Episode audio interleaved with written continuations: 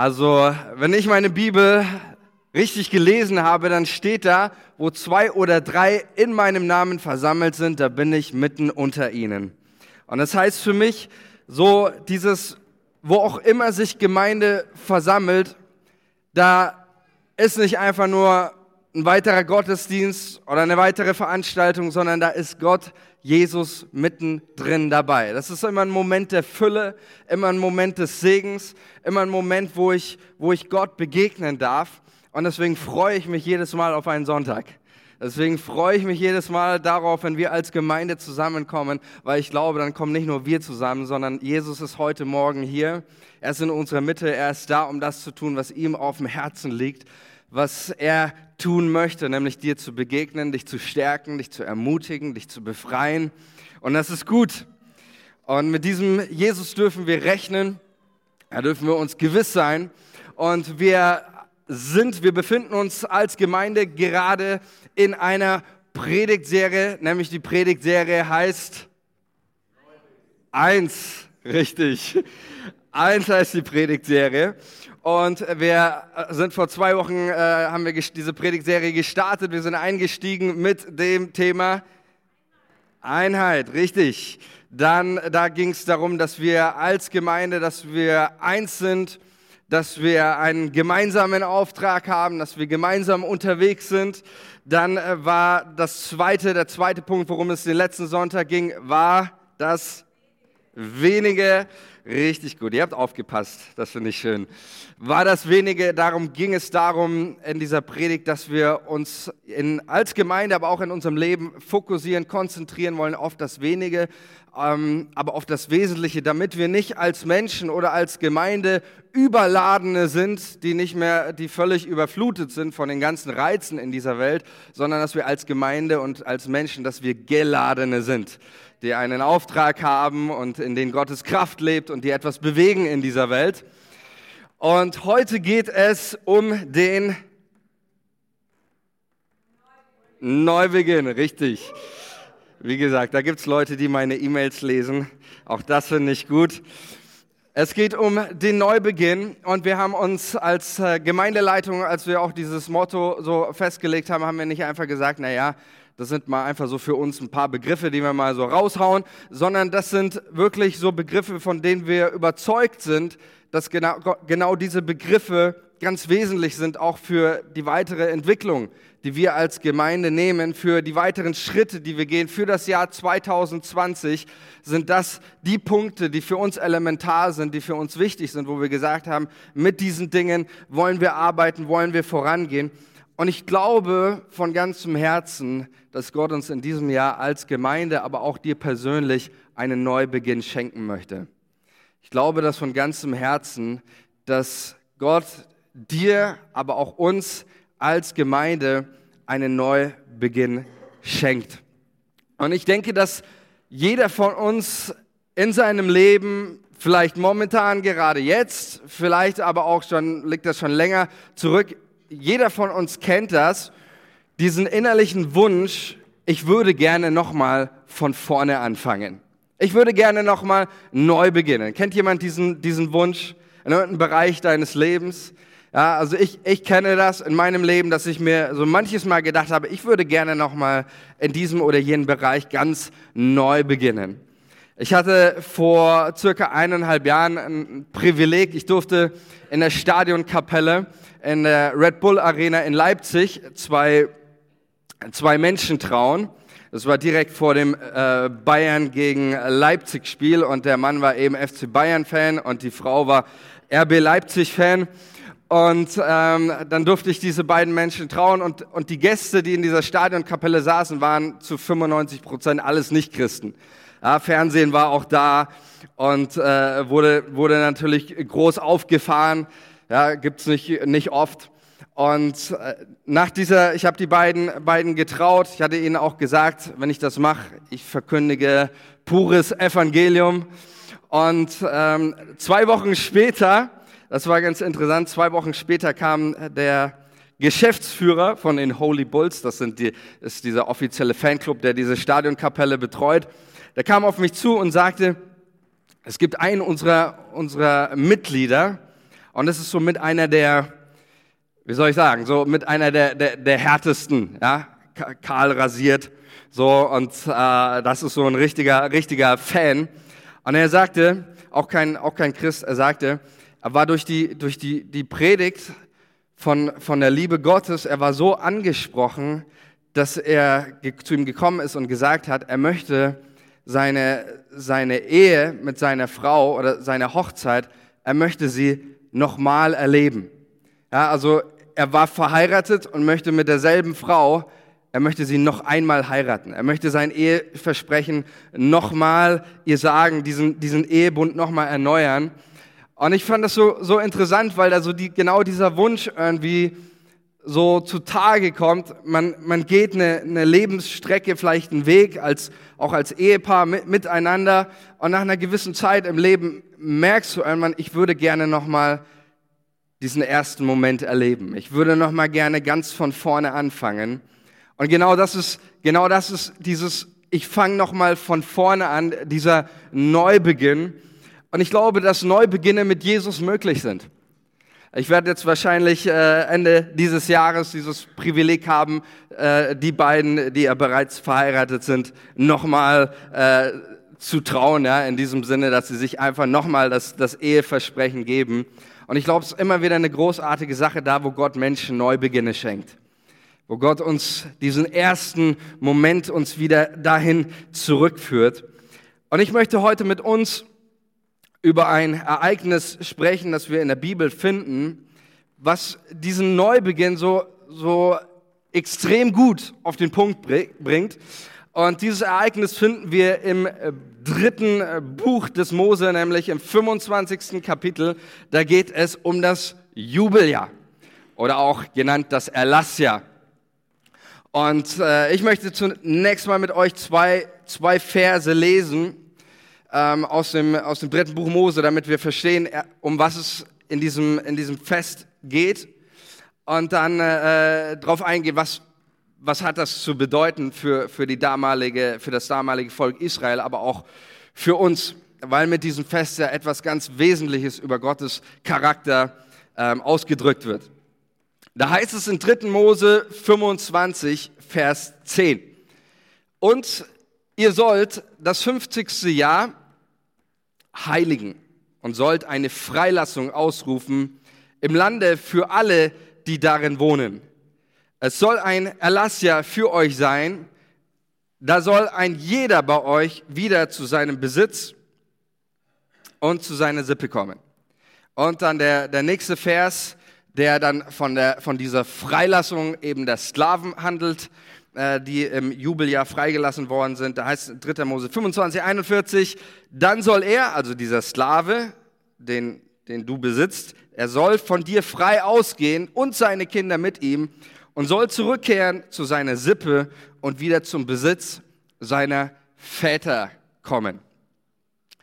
Um was geht es hier in diesem Jubeljahr? Es geht darum, dass Gott überhaupt in dem, im dritten Buch Mose, Kapitel 25, ich sag mal, das Leben einteilt. Ja, und da finden wir die, die ganzen ähm, Vorschriften über darüber, dass man sechs Jahre arbeiten soll und die Felder besäen. Und im siebten Jahr gibt es dieses Schabbatjahr, wo, wo die Felder ruhen sollen in, in der Landwirtschaft. Und dann äh, verordnet Gott, dass man eben sieben Schabbatjahre zählen soll. Ja, also sieben mal sieben gibt 49. Und dann im 50. Jahr soll man eben ein, so ein Jubeljahr feiern, ja, eine, eine Freilassung feiern. Und es geht darum, dass Menschen in dieser Zeit, warum, warum ist es überhaupt nötig? Weil Menschen in, in dieser Zeit durch irgendwelche Umstände sich verschuldet ha hatten und ihren, zum Beispiel ihren Besitz veräußern mussten. Ja, oder sie mussten sich selbst, wenn du komplett bankrott geworden bist, dann hast du dich selber deinem Nachbarn äh, zum Beispiel als Tagelöhner, als Sklaven verkauft. Und genau das ist es. Es gab irgendwelche Umstände, ob das selbst verschuldete Umstände waren, ja, dass du vielleicht dich verkalkuliert hast, dass du schlecht gewirtschaftet hast ähm, und musstest dann gewisse Besitztümer verkaufen oder du hast äh, oder es gab mal die Ernte blieb aus, ja, Umstände, die du gar nicht beeinflussen kannst und äh, hast dich dadurch verschuldet. Und ich finde das, das so genial, das, was Gott hier, hier, ähm, das, was Gott hier macht. Er baut in, in dieses System, in dieses Zeitsystem, baut Gott mit diesem Jubeljahr ein Reset-Knopf ein. Ein Reset-Jahr, wo alles wieder auf Null, ja, alles wieder zurückgesetzt wird. Gott plant in dieses Leben so einen, einen Reset-Rhythmus ein. Warum? Weil er um unsere Verfehlungen weiß. Weil er weiß, dass wir oft nicht bei dem Ursprünglichen bleiben, sondern wir entfernen uns, wir machen Fehler, wir verkalkulieren uns. Und deswegen, so ist das zumindest hier im dritten Buch Mose, möchte Gott hier seinem Volk immer wieder einen Neubeginn schenken. Immer wieder dieses, diese Verschuldung, das, was geschehen ist, das, was passiert ist, auf Null bringen, damit die Menschen ähm, dieses in, in ihrem Leben, damit sich die, dieses Lebensgefühl eines Neuanfangs etabliert. Und ich glaube, das ist ganz, ganz wichtig. Ich habe mal äh, ein, ein Ereignis, das muss ich euch teilen. Ich habe es an anderer Stelle auch schon geteilt. Sorry, dass es wieder was über Fußball ist. Ja. Ähm, aber es ist ganz einfach zu verstehen, ein Ereignis, das so, so dieses Lebensgefühl von Neuanfang für mich so gut auf den Punkt bringt. Es war vor eineinhalb Jahren einer der, der äh, ich glaube, somit einer der äh, spannendsten und äh, bekanntesten Fußballspiele, die es so in den letzten Jahren gab, nämlich Borussia Dortmund gegen Schalke 04. Und Borussia Dortmund war in, in dieser Saison, die waren unschlagbar. Ja, die waren richtig, richtig gut. Und äh, wenn du gegen die irgendwie hinten liegst, dann hast du äh, keine Chancen mehr. Und äh, die spielten gegen Schalke 04 und äh, das, die ersten Minuten liefen. Dortmund schießt das erste Tor, nach ein paar Minuten das zweite Tor. Und wenn du 1-0 gegen Dortmund zurückliegst in dieser Saison, dann ist schon schwer. Beim 2 0 es ist unmöglich. Irgendwann schießen die Dortmunder das 3 0, dann kannst du einpacken. Und, bei 4, und irgendwann haben sie das 4 0 geschossen. Und äh, Ihr, ihr, könnt euch vorstellen, wie die Mannschaft, wie Schalke drauf waren. Die waren demoralisiert, die hatten keine Lust mehr. Alles, was du versuchst, ist irgendwie Schadensbegrenzung. Da ist kein Mut mehr, da keine Leidenschaft, nichts mehr. Du, du willst einfach nur nach Hause. Und zur ersten Halbzeit stand es schon 4-0. Ich mach's mal kurz. Die Halbzeit ist rum. Das Spiel geht weiter. Endstand war 4 zu 4. 4 zu 4. Und dann hat ein Reporter einen Spieler von Schalke abgegriffen und hat gesagt, sag mal, was in aller Welt hat der Trainer euch in der Halbzeit gesagt? Was hat er gemacht, damit ihr dieses Spiel, was menschlich gesehen gar nicht möglich ist, ja, manche fingen deshalb an, an, an Wunder und Gott zu glauben, ja, ähm, wie kann man so ein Spiel, wo du 4 zu 0 zurücklegst, wie kann man das drehen? Und er sagte einen interessanten Satz. Er sagte, der Trainer gab uns das Gefühl, dass wir nochmal von vorne anfangen können. Das ist das, was er in der Halbzeit gemacht hat. Er sagte, er gab uns das Gefühl, dass, nicht, dass es nicht die Minute 45 ist, sondern dass es die Minute 1 ist. Und ich glaube, genau das ist dieses, dieses Prinzip. Ja, das ist natürlich, was der Trainer hier machte, ein, ein psychologischer Trick. Ja, ähm, aber wir wissen, dass die neue Beginne, die Jesus schenkt, ist kein psychologischer Trick, das ist eine Wahrheit. Und ähm, mit, diesem, mit diesem Neubeginn kam auch, auch da wieder, ich sage mal so, der, der Trainer half diesen Menschen, ihre ganze Demoralisierung, ihren ganzen Frust, ihre ganze Enttäuschung davon frei zu werden und das Gefühl für diesen ersten Moment zu bekommen. Diesen Gefühl von, hey, wir liegen gar nicht 4-0 zurück, sondern jetzt ist alles möglich.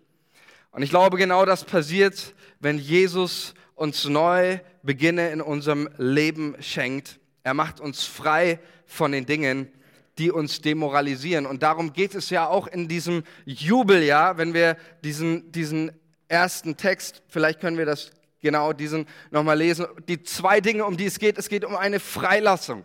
Es geht darum, dass Menschen in diesem Neustart frei werden von Dingen, die, sie, die ihr Leben beschweren.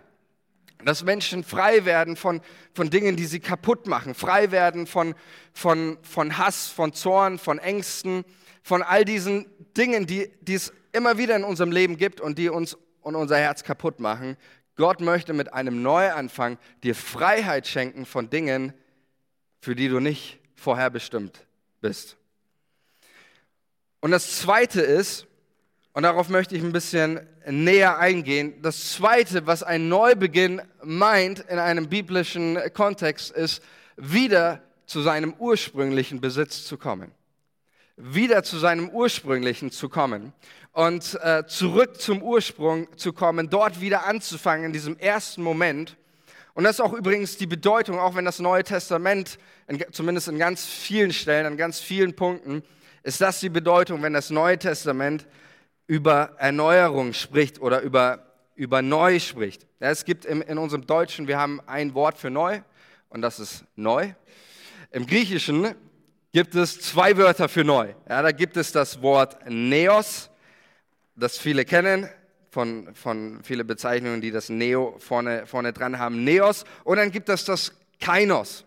Das sind zwei Begriffe, beide werden in unseren Bibeln mit neu übersetzt, weil wir davon, dafür in unserer Sprache letztendlich nur ein Wort haben. Ähm, Im Griechischen sind aber diese beiden Begriffe, haben unterschiedliche Akzente. Neos ist dieses komplett Neue. Ja, also du hast kein Auto und du kaufst dir ein Auto dann hast du ein Neos-Auto, ja, ein komplett neues Auto. Ja, da, da gibt es keine Parallele zur Vergangenheit, da gab es kein Auto vorher. Jetzt hast du ein Auto, das ist wirklich Neos. Ja, das ist neu. Kainos schaut aber nicht in die Zukunft. Kainos ist das Neue im, im Gegensatz zum, es steht im Verhältnis zu dem Alten und meint mehr etwas Altes neu in Gebrauch nehmen. Etwas Ursprüngliches ganz neu in Gebrauch nehmen. Ähm, und deswegen ist, ist äh, das, das, das Kainos, von dem die, die Bibel spricht, dieses äh, Neue, ist, steht immer in diesem Verhältnis zu dem Alten. Steht nicht, äh, ähm, ist nicht ohne, ohne das, äh, das Vorläufige, das Alte zu denken und meint immer so dieses, ich nehme etwas Altes, etwas Ursprüngliches ganz neu in Gebrauch. Ja, zum Beispiel, ein Beispiel dafür ist äh, Paulus, der geschrieben hat, ist jemand in Christus, dann ist er eine neue, und da steht das Wort Kainos-Kreatur. Heißt nicht, also wenn jemand sich für Jesus entscheidet, der Mensch stirbt und wir begraben ihn irgendwo auf dem Südfriedhof und dann äh, baut Gott da eine komplett neue Kreatur, sondern es meint, er ist eine erneuerte Schöpfung. Er ist zu dem ursprünglichen, so wie Gott ihn gedacht hat, als sein Ebenbild, als sein Kind. In dieser Hinsicht ist er komplett erneuert. Ja, vielleicht würden wir sagen auf Deutsch refurbed. Ja, also auf Deutsch richtig. General überholt, ja, oder er, erneuert ähm, so, so Produkte. Und dieses Verständnis ist ganz wichtig, auch für den Neubeginn, den, den Jesus dir persönlich schenken möchte, aber auch uns als Gemeinde, ähm, weil wir denken oft so mit neu, meinen wir so, okay, ich, ich bekomme neues Leben, ich bekomme Neuanfang, ja, ich, ich breche meine Zelte hier ab, ich ziehe auf Bahamas, auf die Bahamas und schlürfe da einen Cocktail am Strand. Ist vielleicht auch für den einen oder anderen eine schöne Vorstellung, ne? Aber Neubeginn meint eben dieses, was ich gerade schon gesagt habe, nicht irgendwie so, ich, ich mache etwas komplett Neues, ja, das alte Handy taugt nicht mehr, ich kaufe ein komplett Neues, sondern heißt, ich nehme etwas, etwas Altes, etwas Ursprüngliches wieder ganz neu in Gebrauch, ich nehme es in die Hand, ich arbeite damit. Und was heißt das jetzt, was heißt das praktisch? Praktisch heißt das, was damit ausgedrückt wird, auch mit, im, im, in Verbindung mit diesem Jubeljahr, wir alle, wir starten irgendwo. Wir, wir starten alle irgendwo, ja? egal ob das in deiner Ehe vielleicht ist, ob das in einer Beziehung mit Jesus ist. Wir starten alle irgendwo. In, in, es gibt einen Moment in unserem Leben, da starten wir. Aber so wie es in unserem, unserem Leben ist, ähm, ist auf unserer, auf unserer Laufbahn oder in unserem Leben verfehlen wir uns oft. Ja, einer der, der ehrlichsten Sätze in der Bibel, ich meine, die sind alle ehrlich, ähm, aber einer der wirklich der von, von ehrlichen Herzen gesprochen, Jakobus 3, Vers 2, da schreibt, da schreibt Jakobus, aber wir alle verfehlen uns mannigfaltig übersetzt Luther. Ja, Pollus, das griechische Wort kannst du mit allen möglichen deutschen Wörtern wie wir verfehlen uns vielfältig, wir verfehlen uns beträchtlich, wir verfehlen uns in jeglicher Hinsicht. Ja, also wir verfehlen uns in unserem Leben, wir machen Fehler und oft ist es in unserem Leben so, da ist dieser Anfangsmoment mit Jesus, der vielleicht ein ganz besonderer Moment war, wo du, wo du eine, starke Leidenschaft, eine Liebe gespürt hast, ja, oder in, in deiner Ehe. Aber wir entfernen uns auf unserer Reise oft von dem Ursprünglichen. Und mit, mit unserem Leben kommt etwas hinzu zu, dem, zu diesem Ursprünglichen. Ja, wenn, ich, wenn du vielleicht dran denkst, der erste Moment, als, als du Jesus erlebt hast, als du verstanden hast, dass er dir deine Schuld vergeben hat, was das für ein Moment war, was für eine tiefe Freude, was für eine tiefe Leidenschaft. Du gemerkt hast, wow, da ist ein Glaube da, der Berge versetzen kann. Aber auf unserer Lebensreise erleben wir auch andere Dinge, die uns vielleicht enttäuschen, die uns verletzen, die uns skeptisch machen, die uns irgendwie ähm, unsere Erfahrung, unsere Lebenserfahrung, die wir manches Mal so machen, die, wir merken, sie trübt unsere Freude, sie trübt unseren Glauben, sie trübt die, die Leidenschaft, die wir haben. Und irgendwann, irgendwann stehst du nicht mehr in dem Ursprünglichen, du stehst nicht mehr in der Freude, sondern du merkst, du stehst in der Bitterkeit. Du merkst, du stehst nicht mehr im Glauben, in einem Glauben, der, der, der Berge versetzt, wo in einem kindlichen Vertrauen gegen Gott über, sondern du merkst, du, du bist am Versinken in einen Zweifeln. Du stehst nicht mehr in, in dieser ursprünglichen Liebe, die du mal hattest und in dieser Leidenschaft für, für Jesus, sondern du merkst auf deinem Lebensweg, du hast dich irgendwo in einem, in einem Frust oder in einer Enttäuschung oder Trauer oder sonst wo, hast du dich hineinbewegt. Und das, was Gott uns schenken möchte und das, was ich dir heute sagen möchte, ist, nimm das Ursprüngliche wieder in Besitz. Geh wieder dorthin zu dem, zu dem Ursprünglichen Nimm, nimm das Ursprüngliche, was am Anfang, diesen ersten Moment, nimm das wieder in Besitz. Ja, verlasse, verlasse den, den Frust und nimm wieder die, die Freude in Besitz. Nehme wieder den Glauben, die Leidenschaft, die Liebe. Nehme das Ursprüngliche, das, was Gott für dein Leben vorbereitet hat, das nehme in Besitz, das ergreife. Amen. Lass uns das in Besitz nehmen, das Ursprüngliche. Und ich glaube, genau das ist das, worum es geht. Und vielleicht sagst du, sagst du heute Morgen, ja, ist ja schön und gut, ich will das machen, ich will das Ursprüngliche in Besitz nehmen, aber da ist nicht mehr viel da von dem Ursprünglichen. Ich bin mal losgelaufen mit so viel Energie, mit so viel Power, mit so viel Leidenschaft, mit so viel Mut, mit so viel, so viel Glauben.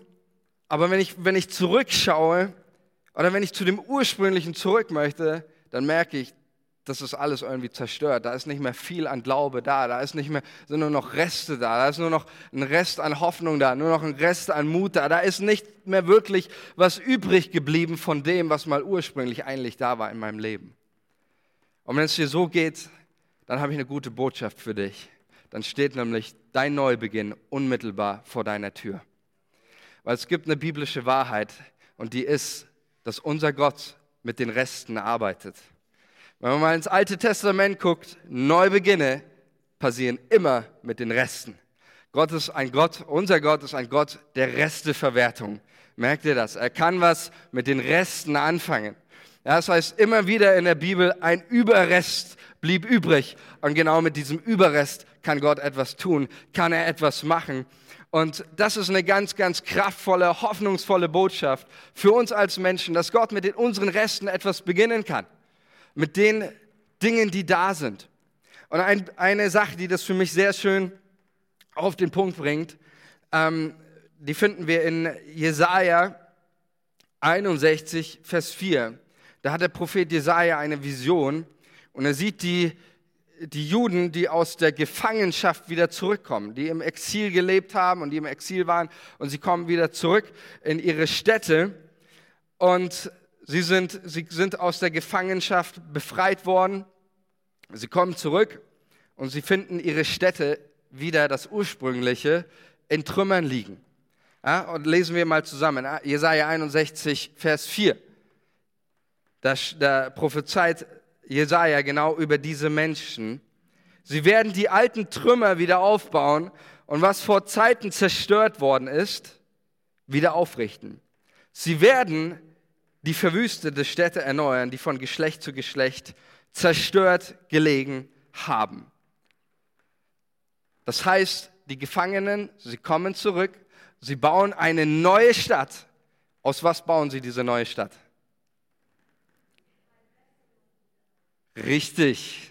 Sie gehen nicht zum Obi oder zu irgendeinem Baumarkt und kaufen sich komplett neue Steine, sondern es heißt, aus den Trümmern bauen sie diese neue Stadt. Und genau das ist, das ist das, dieser Aspekt von Erneuerung. Erneuerung geschieht immer aus den, aus den Trümmern, aus dem, aus dem, was auch zerstört worden ist, aus den Resten. Gott arbeitet mit diesen Resten. Und ich möchte mal dieses Wort auch für uns, und es gibt zwei, zwei Gruppen oder Adressaten auch, zu denen ich heute ganz, ganz persönlich sprechen möchte. Und das ist einmal für, zu uns als Gemeinde, aber auch zu dir ganz persönlich, da wo du in deinem Leben stehst. Und ich hab, möchte dieses Wort auch als ein Wort wirklich nehmen für uns als Gemeinde. Ähm, ich habe letztens, oder als ich mich mit ein paar Leuten unterhalten habe, da haben mir manche gesagt, so, ich war ja nicht dabei, aber manche haben mir so gesagt, es gab so manche Momente in den letzten Jahren, da hatten sie das Gefühl, dass auch in dieser Gemeinde vieles in Trümmern liegt. Und mir sagte jemand so, nach, nach einer Mitgliederversammlung hatte er das Gefühl, die Gemeinde stürzt gleich ein. Und als ich jetzt in, in der Vorbereitung, in der Vorbereitung für auch das, das äh, diesjähriges Jubiläum war, da, da habe ich zu, einem, zu, einem, äh, zu dem letzten, letzten Jahrzehnt-Jubiläum-Heft gegriffen, nämlich das 40-jährige Jubiläum der FCL. Und ich hatte einen äh, Text gelesen, den ich sehr interessant fand. Und ähm, da, da hatte ich gelesen, Paul Daniel hatte den geschrieben, Gedanken zu 40 Jahre FCL. Und ähm, da hieß es, da schrieb er, in der Bibel begegnet uns oft die Zahl 40. Sie symbolisiert, symbolisiert eine Zeit der Prüfung, der Veränderung, der vielen Gelegenheiten und Möglichkeiten. Nur mal so viel und dann führt er die ganzen äh, Prüfungen aus, die mit der Zahl 40 in der Bibel zu tun haben. Ähm, und ich bin auch ganz ehrlich an, an dieser Stelle, ich bin jetzt kein, kein Zahlenfreak oder so. Ich habe mich auch jetzt nicht in der Vorbereitung zu Hause hingesetzt und lauter Berechnungen angestellt. Ähm, aber ich glaube, dass es wirklich etwas, etwas ist ähm, und das, so wie Paul das hier formuliert hat, dass das definitiv viele auch so bejahen würden. Die 40er Jahre, auch die letzten Jahre, auch der FCL, waren immer wieder herausfordernde Jahre. Waren immer wieder auch Jahre der, der, der Herausforderung und auch der, der Krise und der Schwierigkeiten.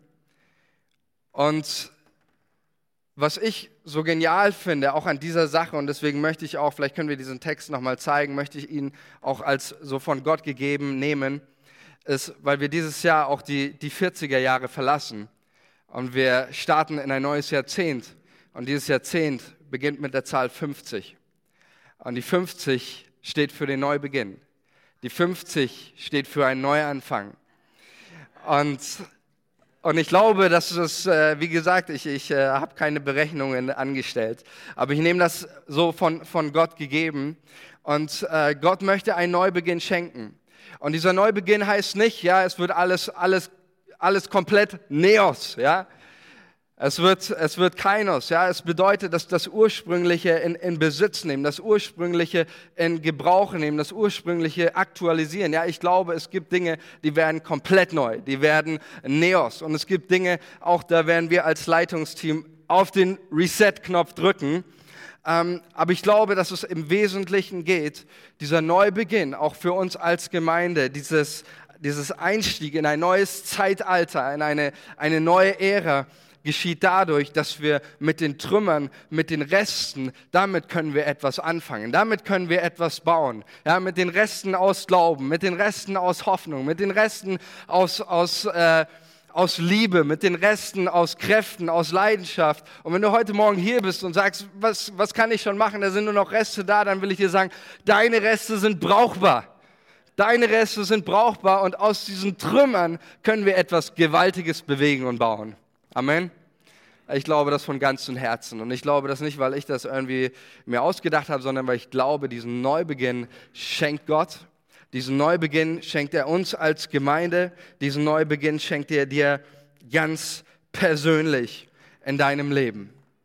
Und alles, was wir tun können, immer wieder ist, wir können diesen, diesen Neubeginn, wir können das nicht pro, produzieren, aus uns heraus. Alles, was wir tun können, ist diesen Neubeginn annehmen oder ablehnen.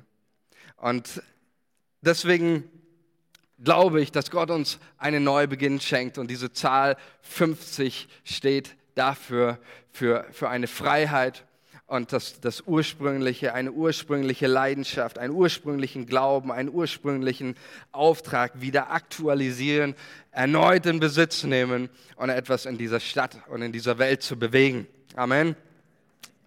Und das Zweite ist, mit dem ich mich auch nochmal ganz persönlich an dich richten möchte, ist, das Zweite ist, dass ich, ähm, dass dieses Wort auch für dich ganz persönlich in deinem Leben gilt. Und ich glaube, dass auch hier gerade Menschen sind, die haben sich von dem Ursprünglichen entfernt. Also du hast, du hast etwas geschenkt bekommen von Gott. Du hast etwas geschenkt bekommen von Gott, aber du hast dich davon entfernt. Und ich glaube, dass heute auch hier ganz viele Menschen sind, die haben eines, eines Tages, als sie ihr Leben Jesus gegeben haben, haben sie die Kindschaft von Gott geschenkt bekommen. Aber durch das, durch das Leben und durch das, was in deinem Leben passiert worden ist und vielleicht auch das, was, äh, was du in deinem Leben geglaubt hast, auch in, in, in Gemeinde und auch nicht in, nicht in, in, ja, in jeder Predigt hört man, hört man gute Dinge. Manche Dinge machen uns auch krank, was wir hören, was wir glauben über Gott. Und du hast erlebt, dass du am Anfang diese Kindschaft geschenkt bekommen hast, aber mit der Zeit bist du nicht mehr Kind geblieben, du bist ein Sklave geworden. Du bist ein Sklave geworden, ein Sklave deiner Ängste, ein Sklave vielleicht deiner unterdrückten Gefühle. Menschen, die Sklaven geworden sind von überzogenen Leistungsdruck, von unerreichbaren Idealen. Wie oft verlassen wir das Ursprüngliche, das, was Gott uns ursprünglich geschenkt hat, die Kindschaft. Und Paulus schreibt in Römer 8, Vers 5 einen der für mich gewaltigsten und befreiendsten Wahrheiten im gesamten Neuen Testament. Da schreibt er in Römer 8, Vers 15, ihr habt nicht einen Geist der Knechtschaft empfangen, dass ihr euch abermals fürchten müsstet. Ganz wichtig, der Geist, den Gott uns schenkt, ist kein Angst der Furcht, ist kein Geist der Angst oder der Furcht. Der Geist, den Gott schenkt, ist kein Geist der Angst oder der Furcht. Wo auch immer Dinge sind in deinem Leben, wo du vielleicht Angst hast, vielleicht auch vor Gott oder sonst was, diese Furcht, diese Angst kommt nicht aus dem Heiligen Geist. Ein Geist der Angst, den kriegst du vielleicht irgendwo im, im Okkultismus oder sonst wo. Ein Geist der Angst kommt nicht von Gott. Und so sagt Paulus, Gott hat uns nicht einen Geist der Knechtschaft gegeben. Wir haben nicht einen Geist der Knechtschaft empfangen, dass ihr euch abermals fürchten müsstet, sondern ihr habt einen Geist der Kindschaft empfangen, durch den wir rufen, aber lieber Vater. Und ich weiß nicht, ob du dir schon mal Gedanken gemacht hast, warum ruft der Geist Gottes aber? Warum ruft der Geist Gottes aber? Und hier ist es wichtig zu verstehen, aber ist, wie so viele andere Wörter, ist das aramäische Lallwort für Papa. Das ein, ein Kleinkind, so nennt ein Kleinkind, ein, ein aramäisches oder auch ein, ein jüdisches Kleinkind seinen, seinen Papa. Und es ist ein Lallwort. Ja, diese Lallwörter gibt es in, aller in, in jeder Sprache. Ja, das sind die, die Wörter, die wir aufgrund unserer Genetik als erstes sprechen können. Ja, wie in unserer Sprache und in vielen anderen auch, ist das Papa. Ja, in, in anderen Sprachen, was war es noch? Auto, Auto ist nicht das erste Wort. Äh, vielleicht war es bei dir das erste Wort, kann sein. Auf Rumänisch heißt es, soweit ich weiß, Tata. Ist das richtig? Tata. Ähm, oder oder äh, im Englischen, äh, meine Nichte sagt das immer so ganz süß, Dati, Dati. Ja, äh, das sind so die, die Lallwörter, die wir als erstes sprechen können. Jedes Kind spricht sein, seine Eltern oder sein, sein Vater nicht als erstes mit Vater an, das wäre viel zu schwer, sondern mit Papa. Ja? Das ist das erste Wort, was ein Kind sprechen kann. Bei meinem Sohn war es ein bisschen anders. Sein erstes Wort war Staubsauger. ähm, ich weiß nicht, was das zu bedeuten hat. Ähm, das ist jetzt auch kein Spaß. Er hat es nicht so klar ausgesprochen, hat irgendwie so Staubsauger gesagt irgendwie. Ähm, aber das sind so die, die, die, dieses Wort aber ähm, steht in diesem, in diesem Kontext von dem, von dem ersten Moment, ja, so wie dieses Wort Papa im, äh, oder Mama im, im Kontext des ersten Momentes steht. Ja, und, und mit diesem Moment an dieses Wort ist, ist, ganz, ist diese, diese Bindung, dieses Urvertrauen, diese Nähe, diese, diese Geborgenheit, dieses Vertrauen ist damit, damit verknüpft. Und es gibt ja im Alten Testament ganz viele Gottesnamen. Ja? Und in der gesamten Bibel gibt es sehr viele Gottesnamen. Gott der Allmächtige, Gott der Ewige, der Herr mein Hirte, der Herr mein Arzt. Ja? Und die alle in irgendwo einem ganz bestimmten Kontext stehen, diese Wörter. Und dadurch, die, die, genau, die, dadurch dass, der, dass der Geist Gottes, dass wir durch den Geist Gottes aber rufen, führt uns der Heilige Geist in den Kontext des ersten Moments. In dem Moment, in diesem Moment, wo alles, was zählt, Papa ist, wo alles, was zählt, diese Liebe ist, wo alles, was zählt, diese Annahme ist, dieses Urvertrauen, diese Geborgenheit. Aber bevor du irgendeinen Satz oder bevor du irgendeinen ja, einen Satz sagen konntest, bevor du wahrscheinlich laufen konntest, bevor du irgendwas machen konntest, hast du deinen, deinen Papa oder deine Mama Mama genannt oder Papa gesagt. Und genau das macht der Heilige Geist. Er stellt uns damit, er führt uns aus dem Kontext der Sklaverei und der Angst in den Kontext von Kindschaft, von Gnade, von Annahme, von Liebe. Und wisst ihr was? Hier sind Neuanfänge möglich. An diesem Ort sind Neuanfänge möglich. Da, wo Gott uns in unserem Herzen, in der Tiefe unseres Herzens begegnet, mit seiner Liebe, mit seiner Vaterliebe, mit seiner Gnade, da erlebe ich, hier ist ein Neubeginn möglich. Hier dürfen Lebenslasten fallen. Hier dürfen ver verkorkste Einstellungen und Denkweisen über Gott fallen. Hier darf Leistungsdruck fallen. Hier darf ich einfach sein und Papa sagen. Und vielleicht ist es heute dran für dich, dass du diesen Neubeginn damit beginnst, dass du ganz neu deinen Gott Papa nennst. Und dass, das, dass du zurück zu diesem ersten Moment gehst.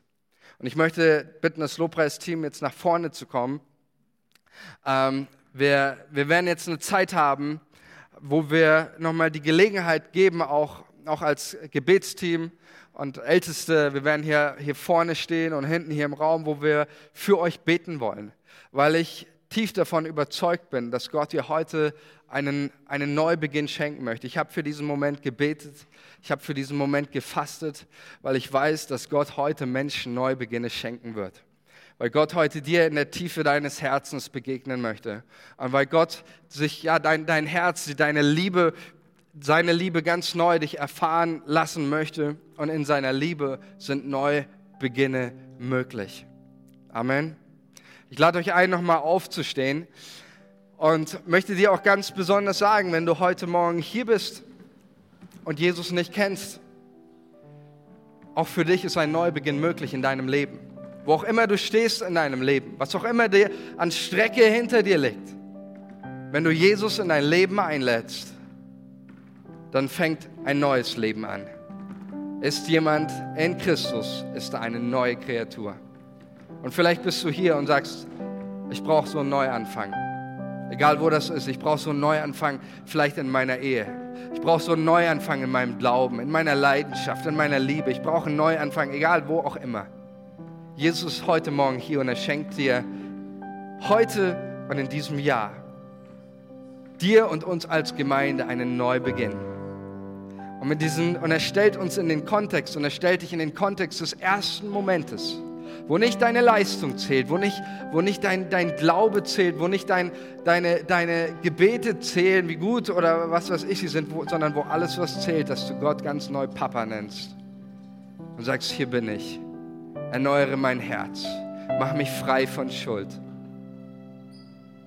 Und ich möchte dich einladen, ob du Jesus kennst oder nicht, dass diese Gelegenheit neu, nicht an dir vorübergehen. Gott bietet dir einen Neuanfang an. Jesus, und ich danke dir, dass du uns das ermöglicht, auch uns als Gemeinde, dass wir nochmal von vorne anfangen können. Dass wir nochmal ganz von vorne anfangen können, Jesus, und dass du uns einen Neubeginn schenkst. Danke für diese Gnade, für dieses Vorrecht. Wir danken dir, Jesus. Und ich bete, Vater, in Jesu Namen, dass du jetzt deinen Heiligen Geist sendest. Und jedes Herz, das hier ist und sich einen Neuanfang wünscht, Jesus, dem begegne in der Tiefe des Herzens mit deiner Liebe. Jesus, wir danken dir für deine Nähe. Wir danken dir für das, was du dir vorgenommen hast. Wir danken dir für das, was du tun wirst jetzt in dem Namen Jesus durch die Kraft des Heiligen Geistes und zur Ehre Gottes, des Vaters. Amen.